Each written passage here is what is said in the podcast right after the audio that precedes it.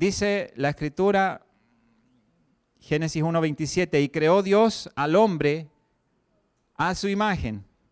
A imagen de Dios lo creó. Varón y hembra los creó. Ahí está otra versión, pero es lo mismo. Hombre y mujer los creó, dice. Versículo 28, y los bendijo Dios. ¿Qué dice? Y los bendijo. Si nosotros nos damos cuenta, esta es la primera parte donde aparece la palabra bendición desde Dios hacia la humanidad.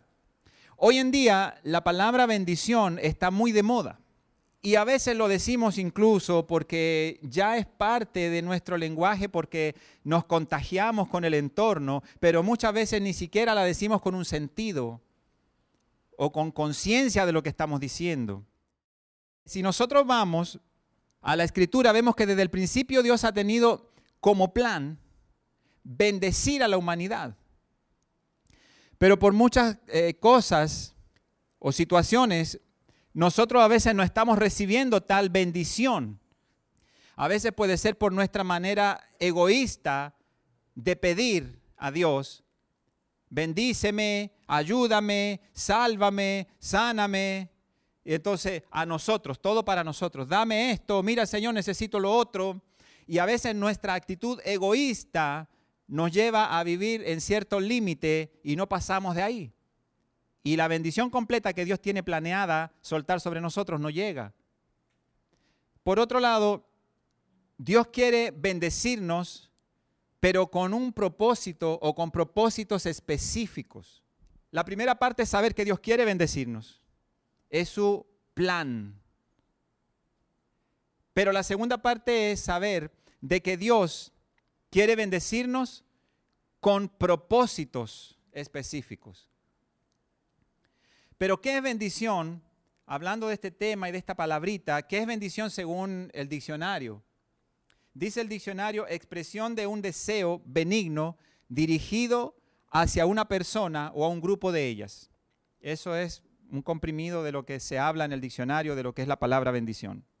Expresión de un deseo benigno dirigido hacia una persona o un grupo de ellas. Y entramos en el tema cuando decimos esta pregunta. ¿Con qué propósito Dios nos quiere bendecir? Génesis 12, versículo 1 al 3. Este pequeño párrafo es la concentración del mensaje en general. Génesis 12, 1 al 3. Pero Jehová había dicho a Abraham, vete de tu tierra y de tu parentela y de la casa de tu padre a la tierra que te mostraré. El versículo 2 dice, y haré de ti una nación grande. Y luego le dice, y te bendeciré. ¿Qué le dijo? ¿Qué le dijo Abraham? Le prometió bendición. Te bendeciré. Luego dice, y engrandeceré tu nombre. Yo no sé cómo vamos con esa versión, yo estoy leyendo la mía. Ajá, te bendeciré, haré famoso tu nombre. Ah, qué bien que sale la palabra fama allí, porque quería tocarla. En el buen sentido, la palabra fama no es mala. La gente que quiere hacer famoso su rostro y que quiere que todo el mundo los conozca a ellos, ya eso es vanidad, ya eso es un pecado, es una fama que destruye egocentrismo, hay muchas cosas incluidas allí en ese tipo de fama. Pero en la fama que la Biblia nos muestra en este sentido, que también la menciona cuando se refiere a Jesús en alguna parte del Nuevo Testamento, habla, dice, y su fama se expandía por todos lados. O sea, su fama era que él resucitaba a los muertos, que sanaba a los enfermos, que él caminaba y predicaba y daba buenas noticias de salvación. Su fama, o sea, él se daba a conocer con lo que estaba haciendo, pero en el contexto correcto no una fama, como digo, de egocentrismo que hoy abunda en los seres humanos. Entonces acá dice, engrandeceré tu nombre y allí dice, haré famoso tu nombre. Y mire que hasta estos tiempos es famoso ese nombre. ¿Quién no sabe hoy quién, eh, cuando se habla de fe, de una vez, Abraham? El padre de la fe. Se le ha dado ese nombre porque, wow, Ahí sí que hay fe, mi hermano. Y después dice, y serás una bendición. Versículo 3, bendeciré a los que te bendigan y maldeciré a los que te maldigan.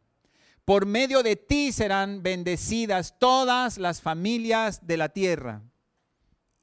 Y en este versículo encontramos también algo fundamental. Dios tiene planes de bendecir la familia desde el comienzo. A nosotros nos ha alcanzado esa bendición también a través de Abraham, al que la quiera y al que la reciba, por supuesto. Y nos vamos a enfocar en tres puntos esenciales que están relacionados allí en el versículo 2. Número uno dice, te bendeciré. Él desea que nos vaya bien.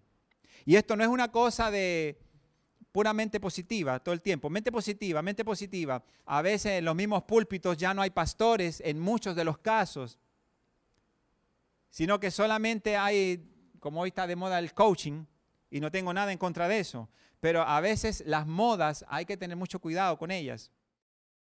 El mismo Jesús dijo, en el mundo tendréis aflicción. Jesús no nos dijo, todo va a estar bien, todo te va a ir excelente, no, él mismo dijo con claridad, en el mundo van a tener aflicciones, va a haber situaciones difíciles.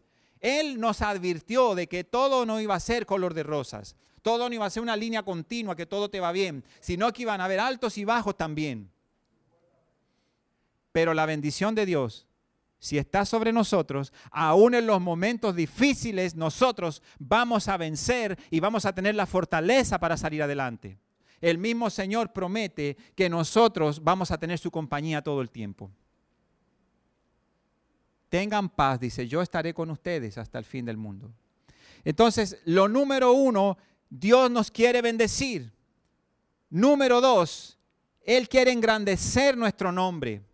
Eso lo dice ahí el versículo 2, Génesis 12 engrandeceré tu nombre. O sea, Él quiere que tengamos buena fama. O sea, que la gente hable bien de nosotros. Que cuando la gente se acuerde del nombre de uno de nosotros, que diga, wow, esa es una gran persona, esa es una persona responsable, una persona íntegra. Eso es lo que Dios quiere decir cuando dice que nos va a engrandecer nuestro nombre o, va a darnos una fama en el sentido correcto, que se va a hablar bien de nosotros, que vamos a ser recordados como personas agradables, personas correctas. Y entonces, el número 3 del versículo que estamos analizando, y serás bendición. Dios quiere que, que por medio de lo que Él nos da, Dios quiere que por medio de lo que Él deposita en nosotros, seamos bendición también para otros. Dios anhela bendecirnos tiene planes desde el principio de bendecirnos. Él tiene planes y anhela engrandecer nuestro nombre o darnos un nombre de una fama, o sea, de un, que se hable bien de nosotros. Y número tres, Él nos bendice para que nosotros seamos bendición. Ahora, eso es el Antiguo Testamento. Pero vamos al Nuevo. Segunda de Corintios 9. Hay dos versículos allí que interpretan lo mismo que estamos viendo en el Antiguo Testamento, allí en Génesis. Segunda de Corintios 9, versículo 8 dice, y Dios puede hacer que toda gracia abunde para ustedes, de manera que siempre, en toda circunstancia, tengan todo lo necesario. Yo quiero que nos concentremos en ciertas partes de este versículo, porque esto es clave. Y Dios puede hacer que toda gracia abunde para ustedes. Está hablando de abundancia. Pero fíjese que no es de una manera egoísta que el Señor nos enseña a vivir una vida de abundancia. Porque más adelante lo aclara. ¿Para qué es esa abundancia? Y Dios puede hacer que toda gracia abunde para ustedes. Número uno nos habla de abundancia. De manera que siempre, esa palabra, es una constante. En toda circunstancia, tengan todo, tengan todo lo necesario, todo lo necesario. Y toda buena obra abunde en ustedes. Al final del versículo está mencionando para qué es esa bendición que Dios quiere soltar sobre cada uno de nosotros. ¿Se da cuenta? No es una cuestión de egocentrismo, no es una cuestión de pedir solo para mí, de desear solo para mí, que yo y yo y yo y llenarme yo y estar bien yo, sino que es una cuestión de propósito de Dios. Y toda buena obra abunde en ustedes. O sea, las obras, las obras son aquella ayuda que yo brindo a mi prójimo. Y no estoy hablando solo de cosas materiales. Hay muchas formas de ayudar. Usted lo sabe, ¿verdad? Hay muchas formas de ayudar. Entonces, las buenas obras no tienen que ver solo con agarrar algo de efectivo, algo tangible en la mano y llegar a entregárselo a alguien. Esa es una de las formas. Pero hay muchas formas de ser de bendición para el otro. ¿Qué estamos haciendo nosotros? Es la pregunta.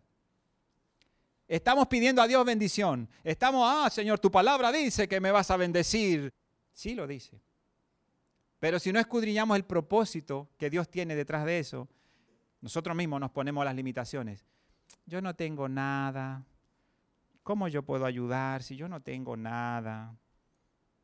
Y nosotros mismos nos autolimitamos. Nosotros tenemos un techo que Dios ha provisto, donde nosotros pagamos alquiler y vivimos allí. Pero normalmente la junta directiva, por ejemplo, de Pioneers, pioneros, la junta directiva se reúne en mi casa. El ministerio Christian Family Life tiene como, ellos dicen, la sede, la sede oficial es nuestra casa. Allí se hacen las reuniones. Mañana tenemos la próxima. Cuando yo tengo el sentido de servir a Dios con lo que Él, por gracia y misericordia, me ha dado, me ha puesto a administrar, entonces yo abro mi casa. Yo pongo a disposición lo que Dios ha puesto en mis manos por su misericordia. El punto es ese, ¿qué es lo que yo tengo? O toda la vida voy a vivir diciendo y, mirándome, ay, pobrecito de mí, no tengo cómo servir, no tengo cómo ayudar, yo no tengo nada, ¿cómo que nada? ¿Tengo o no tengo algo que pueda ser de bendición para mi prójimo? Y vuelvo y digo, no estoy hablando de un tema de materialismo. Siempre hay algo que nosotros podemos hacer. Vamos al versículo 11 de 2 de Corintios 9. En el primero que leímos, el 8, ¿verdad? El Señor anhela darnos esa abundancia, pero termina el versículo diciendo que es para que también abunde las obras. O sea, a través de nosotros, bendiciendo a los demás. Y el versículo 11, 2 de Corintios 9, 11. Ustedes serán enriquecidos mire lo que dice la palabra de Dios. Habla de enriquecernos. Ya hay muchas veces a alguno a lo mejor se le abre los ojos así, wow, esto está bueno y se me está gustando. Pero cuidado, ustedes serán enriquecidos en todo sentido. Fíjese, en todo sentido. Yo pregunto, ¿cuál es tu riqueza? ¿Cuál es tu riqueza? ¿Cuál es mi riqueza? Si yo leo la primera parte, ustedes serán enriquecidos. ¡Ah! Money, de una vez. Entonces, ¿cuál es tu riqueza? Yo puedo decir, bueno, yo no tengo dinero en el banco, ni debajo del colchón, por si acaso. En ningún lado, para ser más claro. Pero, ah, entonces, ¿cuál es el concepto bíblico de riqueza o de que yo sea enriquecido? Se da cuenta que a veces nuestros conceptos están errados y por eso que han salido doctrinas falsas que están engañando a la gente y que todo gira en torno a lo material y al dinero y a la buena casa, al buen vehículo y no sé qué, y los viajes, aleluya, porque se agarra el concepto errado, pero el concepto bíblico lo aterrizamos aquí. Está hablando de riqueza en todo sentido. Vuelvo y pregunto, ¿cuál es tu riqueza? Qué cosas valiosas Dios ha puesto en ti, ha depositado en ti. Tal vez un talento, una habilidad, el don de servicio. Si el Señor dice, ustedes serán enriquecidos en todo sentido, es porque hay muchas formas de ser enriquecidos. Hay gente que he oído decir, yo me siento rico porque tengo una humilde casa, pero vivo en paz porque tengo salud, porque puedo pararme por mis propias fuerzas cada mañana y salir y trabajar. Me siento rico porque tengo un trabajo que aunque no me paguen full, pero con eso me alcanza para vivir. Y no le debo a nadie. Me siento rico por esas cosas, dice mucha gente. Mi padre era uno de esos. Mi padre era una de esas personas que decía que se sentía rico, pero él conocía la palabra y lo decía en el sentido correcto. Así Dios quiere que nos sintamos, que nos sintamos ricos por lo que Él ha depositado en nosotros. Y para que por medio de nosotros, mire lo que dice el versículo 11, la segunda parte, ustedes serán enriquecidos en todo sentido para que en toda ocasión puedan ser generosos, puedan ser generosos. Y para que por medio de nosotros la generosidad de ustedes resulte en acciones de gracias a Dios. O sea, cuando nosotros somos generosos, aparte de ser un canal de bendición para otros, cumpliendo con la palabra de Dios, además de eso dice la Escritura, que eso resulte también en acciones de gracias hacia Dios. O sea, de esa forma nosotros también estamos agradeciéndole a Dios. Entonces, ¿quién dijo que solamente se le agradece a Dios en una oración o diciendo, Señor, gracias por todo lo que tú me das? Esa es una parte. Pero Dios está esperando también nuestro agradecimiento con nuestras acciones, con nuestras buenas obras, con nuestra generosidad. Y vuelvo y digo, no se trata solamente de tener o no tener algo material. Dios ha depositado talentos. ¿Qué está haciendo con esos talentos? Dios ha depositado virtudes, habilidades. ¿Qué está haciendo con su tiempo? ¿Está honrando a Dios con su tiempo? Cuando yo leía este versículo y que toda buena obra abunde en ustedes, y leía la parte donde dice, y engrandeceré tu nombre y serás bendición, venía a mi memoria, no sé si era un video, una cosa que mandaron hace un tiempo por las redes sociales, y me llegó, y decía que había un hombre, empresario en los Estados Unidos, había un hombre que levantó su empresa de comida, y al día de hoy está compitiendo con McDonald's. ¿Y sabe por qué? ¿Sabe cuál fue la raíz de eso? Esa persona no está afanado en abrir todos los días de lunes a domingo su negocio. El día domingo lo cierra para honrar a Dios. Bueno, aquí los gringos de este lado me dicen que es Chick-fil-A. Algo así, Chick-fil-A. Bien, gente cristiana que honra a Dios cerrando el domingo para ir a adorar al Señor. Ay, que no, mira, nos vamos a recibir y sacan cuenta y tal porcentaje menos en el mes y nosotros cerramos un día a la semana. Mire, vaya y hable con esa gente y lea la historia de esa gente que han hecho eso y vea cómo Dios los ha honrado. Entonces, hay algo también que nosotros debemos aprender a manejar, es nuestro tiempo nosotros podemos ser de bendición para otros dándole un poquito de nuestro tiempo. ¿Cuánto más para Dios? Sacar tiempo de calidad y el tiempo que Dios merece. A veces estamos tan afanados en hacer dinero, en que si cierro un día, que no sé qué, que pierdo. Mire, vaya y lea esas historias. Si en algún momento encontramos algo, Juan Carlos, por favor, mandémoslo por el grupo. Si yo encuentro esa historia o si alguien la encuentra, mándela para que la leamos en el grupo de acá de Cántico Nuevo. Porque esas cosas a uno lo alientan, porque vemos los resultados reales de gente que determinó y dijo, esto no me va a empobrecer. Al contrario, voy a honrar a Dios. Y Dios honra a quien también lo honra a Él. Entonces a veces nosotros creemos que es con nuestras matemáticas, pero si Dios quiere que nosotros seamos de bendición para la gente, nosotros tenemos que comenzar siendo los que bendecimos al Padre. A veces cantamos, hay canciones bonitas, hay una que, te bendeciré, eh, Ingrid Rosario, te bendeciré. ¿Y cómo estamos bendiciendo a Dios? Si ni siquiera bendecimos a nuestro hermano que lo estamos viendo.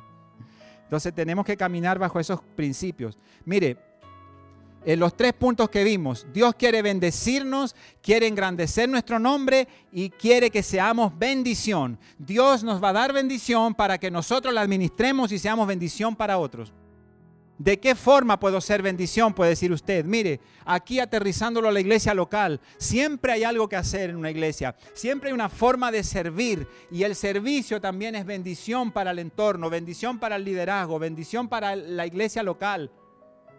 Si tú te, te pones a analizar qué Dios ha puesto en mí, con lo que yo pueda servir, y si con eso tú sirves en la iglesia, también Dios te lo va a tomar en cuenta. A veces en la iglesia hay muchas cosas que yo puedo señalar y criticar. Nosotros podemos incluso criticar lo que no está bien según nosotros lo que no se está haciendo bien, pero nosotros somos entes de cambio. Nosotros tenemos que ser canal de bendición. Tú y yo tenemos que aportar. Mi vida está en la mano de Dios. Mi próximo lugar donde yo viva está en la mano de Dios. El próximo lugar donde yo vaya a servir está en la mano de Dios. Pero mientras yo esté aquí, quiero ser útil. Quiero ser útil. Porque no es para ti, no es para las personas. Eso es secundario. Sí soy de bendición, de paso para otros. Pero el servicio mío es para Dios primero. Por eso la Biblia dice hacerlo todo como para el hombre. No, hacerlo todo como para Dios. O sea, está diciendo, hágalo todo pensando que es para Dios, no para el hombre. Porque el que nos paga no es el hombre, es Dios. Yo un día estaba listo para subir una tarima en las Fuerzas Armadas como músico, con una banda de seis músicos, dos guitarristas, dos pianistas, bajo y batería. Yo era uno de los pianistas. Cuando en la Fuerza Armada se hace un evento grande y falla el sonidista, hay un problema. Sin embargo, mi don de servicio, mi sentido de servir es donde yo soy más útil. Y yo le dije a los organizadores, ¿dónde soy más útil? ¿En el piano o allá atrás donde el público no me va a ver, donde las luces no me van a dar la cara, pero se necesita un sonidista? Me dijeron, hermano, pero tú vas a dejar tu puesto. Dígame dónde yo soy más útil solamente, le dije. En el sonido. Y fui para allá. Hice la mezcla de sonido para la banda, todo el asunto. Y yo me gocé tanto porque el tema no es que yo brille, el tema es que yo sea útil donde Dios determine que soy más útil. Si usted está en esta iglesia, sea útil aquí, hermano. Y esto se lo digo de parte de Dios. Y perdóneme si a alguien le molesta, pero si usted está en esta iglesia, usted no está aquí solamente para ser un espectador más. Se lo digo con amor y con respeto. Usted está aquí para que también vayamos juntos creciendo y un día usted sirva de alguna forma. Ay, yo no soy músico, yo no toco ningún instrumento, yo no sé cantar. Pero hay muchas formas de servir. Y todas son honrosas delante de Dios, porque a Dios le agrada. Ahí hay gente que recibe muy amable en la puerta. Y eso también es servicio. No esperemos del hombre, es Dios el que sabe darnos nuestra recompensa. Si usted está ahí y no sabe para qué Dios lo llamó, pregúntele a Dios, que Dios seguramente se lo va a aclarar en algún momento, pero usted tiene algo, algo con lo cual puede ser de bendición para su entorno. Dios te dice, te bendeciré, quiero bendecirte, pero no simplemente para que tú seas bendecido, sino para que además de ser bendecido, seas un canal de bendición. Ah, no me gustó entonces esto, me voy. Hermano, vaya donde usted quiera, pero no va a encontrar la iglesia perfecta. Cierro con esta historia. Un hombre que tuvo un problema en su embarcación y quedó como náufrago en una isla. Estuvo 10 años allí. No podía salir de esa isla. Pero a los 10 años apareció un barco, se acercó. Y el propio capitán del barco no podía creer lo que estaba viendo. Y cuando llegan allí le dicen al náufrago, hey, ¿cuánto tiempo tú tienes aquí? 10 años, dijo él. Y algo que le causó tanta atención dijo, espérate, ¿por qué tú tienes dos chozas? ¿Estás solo aquí o hay más familia o qué? No, no. Aquí es que yo vivo solo. Oh, pero hay una tercera. Sí, pero explícame, ¿por qué yo veo tres chozas aquí si estás tú solo en esta isla? En esa es que yo vivo, le dijo. Ajá. ¿Y en aquella? le dijo el capitán.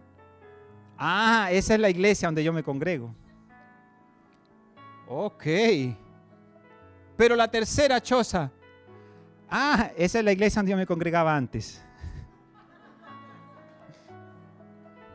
Él estaba solo en esa isla, pero se cambió de iglesia. Porque la iglesia perfecta no la vamos a encontrar. Por eso nosotros tenemos que aportar en la iglesia local. Dios me ha llamado a servir. Y yo le he dicho a los pastores, al liderazgo aquí, en lo que yo sea útil yo puedo servir. No estoy buscando lugares de privilegio, como algunos dicen, o, buscando títulos. Yo siempre lo digo, el mayor título que tengo, y que cada uno de ustedes creo que lo tenemos todos, es ser llamado hijo de Dios. Póngase de pie, por favor. Dios anhela bendecirte. Dios anhela darte un nombre de fama, o sea, un buen nombre, que se hable bien de ti. Así que si pedimos la bendición a Dios, hagámoslo ahora con conciencia. Pedimos que el Señor nos bendiga para que nosotros seamos bendición.